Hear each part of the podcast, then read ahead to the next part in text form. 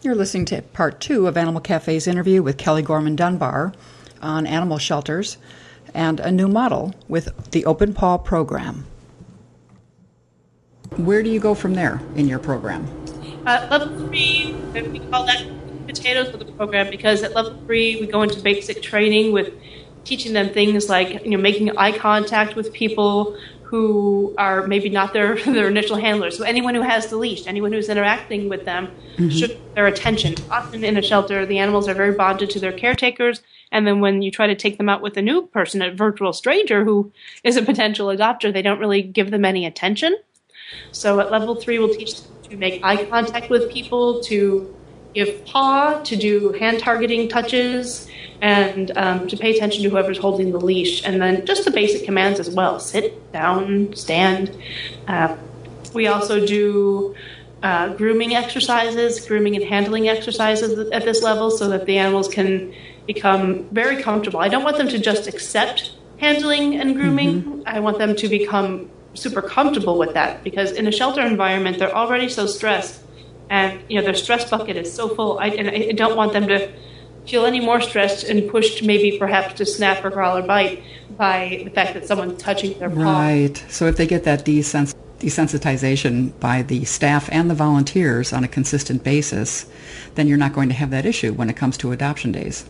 Exactly. That's the hope, that so many animals have only been, touched around the collar for punishment, or maybe have never had their feet or ears touched. And, these are things that people need to do, just wiping paws on a muddy day, let alone for vet exams or regular bath time. So, again, we take those components out of the stressful scenario, and we piece it together by just making sure that they're having the classical conditioning of the happy experience along with trading touches for treats. And at this point, we will go to treats rather than just kibble. Maybe it's a higher value treat if they don't like having their paws touched. And we gradually work maybe from the shoulder down to the paws, gradually adding a little pressure as if we were perhaps going to wipe muddy paws or clip nails. And until we get them, again, not just to accept it, but to kind of melt into it and be happy and say, please, touch my paw, I'm ready for some more cheese or whatever it may be. So you have more in-depth information for shelters should they have a real problem dog, whether it's a shy dog or a dog that's fearful and aggressive.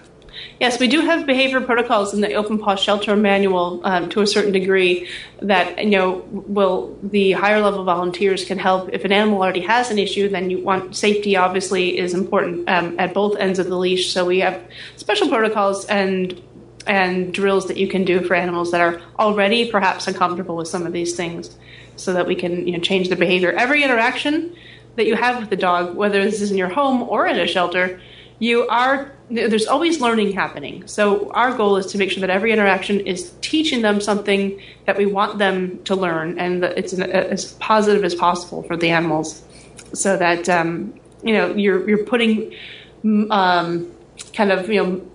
in the bank for those inevitable kind of bad experiences, which are the occasional bath or medical treatment, or or someone stepping on someone's paw accidentally. Something like that. But level 3, they learn a lot of that stuff. And then we have level 4, which is kind of the final frontier. That's leash walking. That's loose leash walking training. Not necessarily heel, although we can incorporate into that. But teaching the dogs to walk politely on leash. And that's no small feat. I know. I've seen volunteers being dragged down the street. And it's like, no, come back. I think part of the program's is to also kind of create a paradigm shift for the volunteers. So many people go into a shelter and they see it as a jail, and they want the dog just to get exercise and freedom. Yeah. So they think they're doing them a favor by letting them pull at the ends of the leash and drag and sniff and run. And really they're not, because ultimately good behavior, polite manners, that's what's going to get the dog adopted, and that's what's going to help them to stay adopted and to continue to get walked in their own home. Unless the dog has been in a shelter for months on end, which, you know, we hope is not the case. Mm-hmm. We try to not worry so much about their physical exercise needs. I want them to get exercised when they get at home. Instead, I would like to work on their impulse control and their manners and mental stimulation to keep them busy and tired, and all of these things that will proactively, you know, again, teach them the manners that they need to succeed, you know, whether it's lying down quietly and chewing on a stuffed chew toy or just, you know, sitting politely for greeting. You know, these things take energy and mental energy as well as physical energy for them to learn, and these are the skills that will help them so that they can run at the park every day once they get adopted. So do you have handouts for adopting families to read once they get home? We have, in the program, we have what we call Adopters Anonymous, which is a little meet and greet group. It can be online, it can be virtual, or it can be in person, or a combination of both. And it's a place where people can come and discuss their problems or their challenges and their triumphs of having their new dog. So we have a behavior matrix that we pass out where all the basic problems that we know happen, all the, you know, the basic kind of irritants that might happen in a new home, whether it's potty training to chewing on the wrong things or whatever, or jumping up on people, even a little bit of shyness, things that might jeopardize the new relationship. It's all written out in a matrix, and we've got the problems on one side and then the possible solutions and treatments on the other. And it's kind of a behavioral key, if you will, and everyone gets a copy of that, but they also get an opportunity to meet in this forum and discuss their problems and get support. Okay, and then what about shelters? If they want to commit to running this program, can they talk to other shelters who currently employ Open Paw? Certainly. We have a Yahoo group as well. I mean, at Open Paw, it's pretty much we're always available. You know, I'm always available to talk to people, as is my partner Colleen Boyle. But we also have a Yahoo group where people that are in various stages of implementation of the program can get together and chat and ask questions and kind of deal with each other's, help each other through their challenges. You know, it's pretty much the same challenges that you go through when you're trying to develop the program. And it's nice to benefit from the experience of other facilities across the world. We have people in the group that are from South Africa, from Australia, all over the U.S. as well. So that's great. Yeah, it's very exciting. So you get to talk to these people, and some of them are very far along and have been doing the program successfully for years, and others are just getting started. But it's a wonderful support group and a great resource for help as you're trying to work your way through the program. And then, of course, we have our manual, our shelter manual, and a 4-level video as well that walks you through the program. You were referring to the mental health? Yes, we have minimum mental health guidelines, and that's really how Open Paw started, was that, you know, as a shelter worker, I was working at the SPCA LA, and then also I came up to Berkeley and was volunteering up here after the fact, and it just was shocking. Now, this was 12 years ago now, but honestly, it's not that different. It hasn't changed that much. How few shelters were really addressing the mental health needs of their charges. You know, almost every shelter I've gone to is very concerned about the physical health and worried about infectious disease, as they should be. But honestly, in every community, you know, across the U.S., if there's less than 5 dogs per city that die of something such as parvovirus each year. And, you know, we have dogs that are in shelters for some form of behavioral problem or relationship breakdown, generally because of behavior, that are languishing in shelters across the nation that are dying by the hundreds in most communities every week. So behavioral health and manners matter. And I would say, you know, just as much as physical health. So that's what the minimum mental health guidelines were created to illustrate to people, to give people guidelines on how to make sure that you're keeping your animals mentally healthy and as well as physically healthy. And for that, we need to give them comforts of home in a kennel environment. They need a separate toilet area from their living quarters. They should be exposed to new people and hopefully new environments and sights and sounds on a regular basis. They should have environmental enrichment such as food extracting toys and nose, scent related games, and for cats, some playtime, some social time, every day, so that they maintain their physical health. Because without those things, mental health for most animals will start to deteriorate within 2 weeks of being in a shelter environment. And that's a very serious problem, especially in no-kill shelters. Some think that it's a good idea to just keep the dog in the shelter, and a year later they're still in the shelter, and that's unacceptable. Unless there is a home-like atmosphere, I really don't know how that can work, and not have a dog that is institutionalized and impossible to keep in a new home. I agree with you 100%. I think that if you are going to be a sanctuary rather than a shelter, that's one thing. And and if that's the case, then you really do have to. You really need to provide a very home-like environment full-time for these animals. And then if you're not a sanctuary and you are a shelter where your main goal is to get the animals into permanent homes, get them adopted into permanent homes, and you're finding that your length of stay is longer than a month, well, then you've got to up your game. You've got to do something different, because a shelter, no matter how good a shelter is, whether it's an open paw shelter or it's the fanciest shelter that we've got here in the Bay Area, a shelter environment is never going to be as good as almost any home, really. Exactly. And so you have to be on your toes, and you have to know about all the different tools that are available, including transferring and transport. Absolutely. And so, you look at your length of stay and do everything that you can for the animals in your care while you have them there. But ultimately, the goal is to get them out. And I think, frankly, sometimes shelters lose sight of that, especially if they have behavioral programs and things that they think that they're doing well.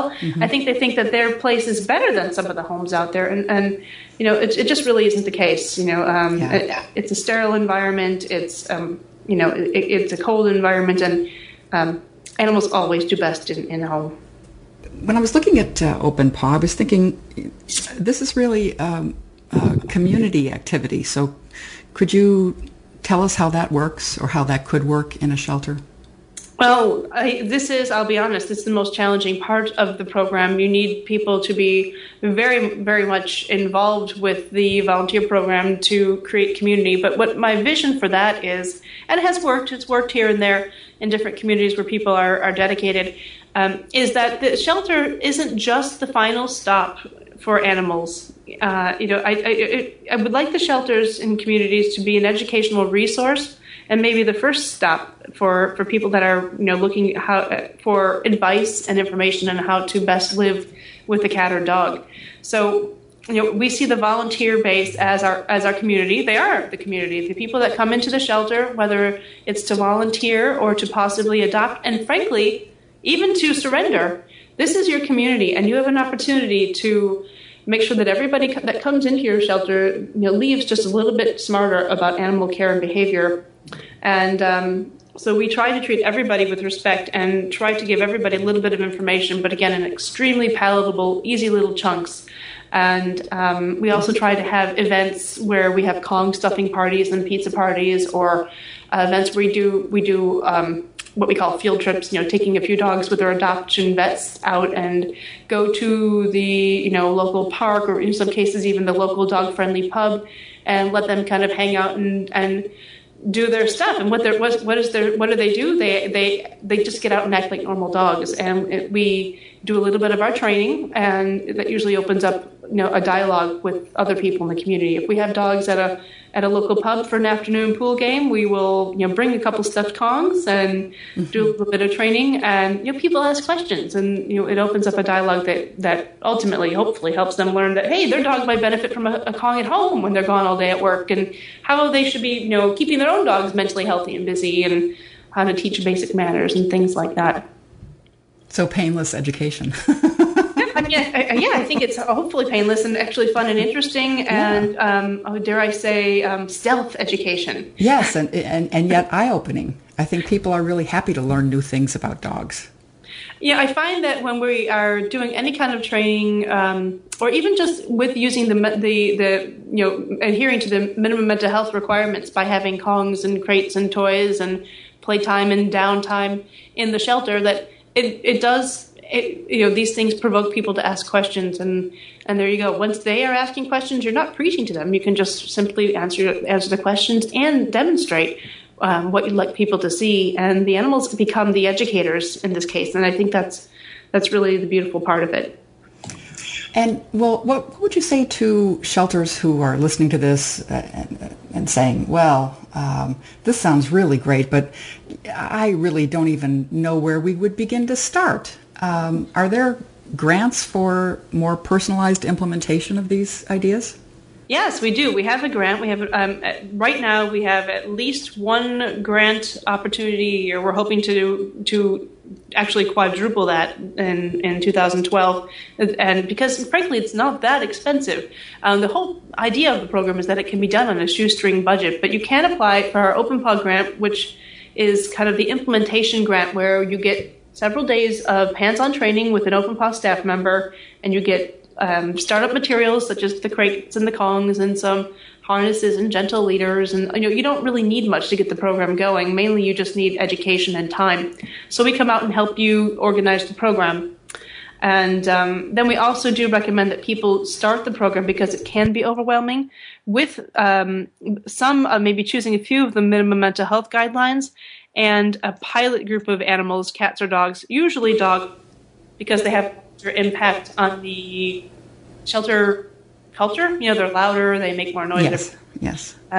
Usually we have them start with some dogs, and often it's animals that have been there for a long time, if they've been there 3 months or more. And just start with a few. You can start with this. So we've had shelters start with one Open Paw dog just to kind of pilot the program and give it a test run. We've had them start with three, or maybe just one kennel row. And it makes it easier to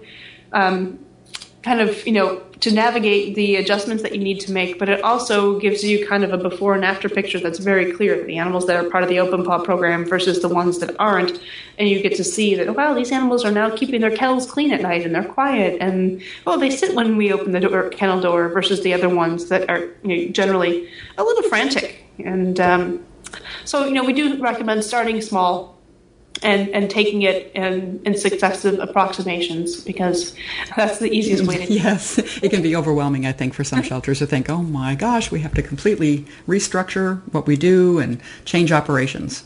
I mean, you do have to make some changes. For instance, I think the most important thing to change is that dogs need to have a potty area that is not in their kennel, and they need access to that several times a day. And frankly, I don't think you can call yourself a humane animal shelter if you're not providing that. Yeah. I mean, to me, you're teaching dogs to soil in their living space. Some already come that way, but a lot of them don't. And to me, it's the equivalent of trapping people in an elevator. Yeah. And not letting them out. And eventually, we're all gonna burst eventually, right? We're all gonna escape. But it would be very stressful. And it's I think, so you do need to figure out, a doggy toilet area, and that's a big paradigm shift. And what people will say is, we don't have time to walk the dogs. And I'll say, okay, why? Well, because we're cleaning. And, you're cleaning because you didn't walk the dogs. Or even if you're surrounded by concrete, dogs do adjust to surfaces, and you can help train them. This is what we're doing now. That can be far more useful, and instead of objecting, to the whole idea from the outset, it's something that everyone should try.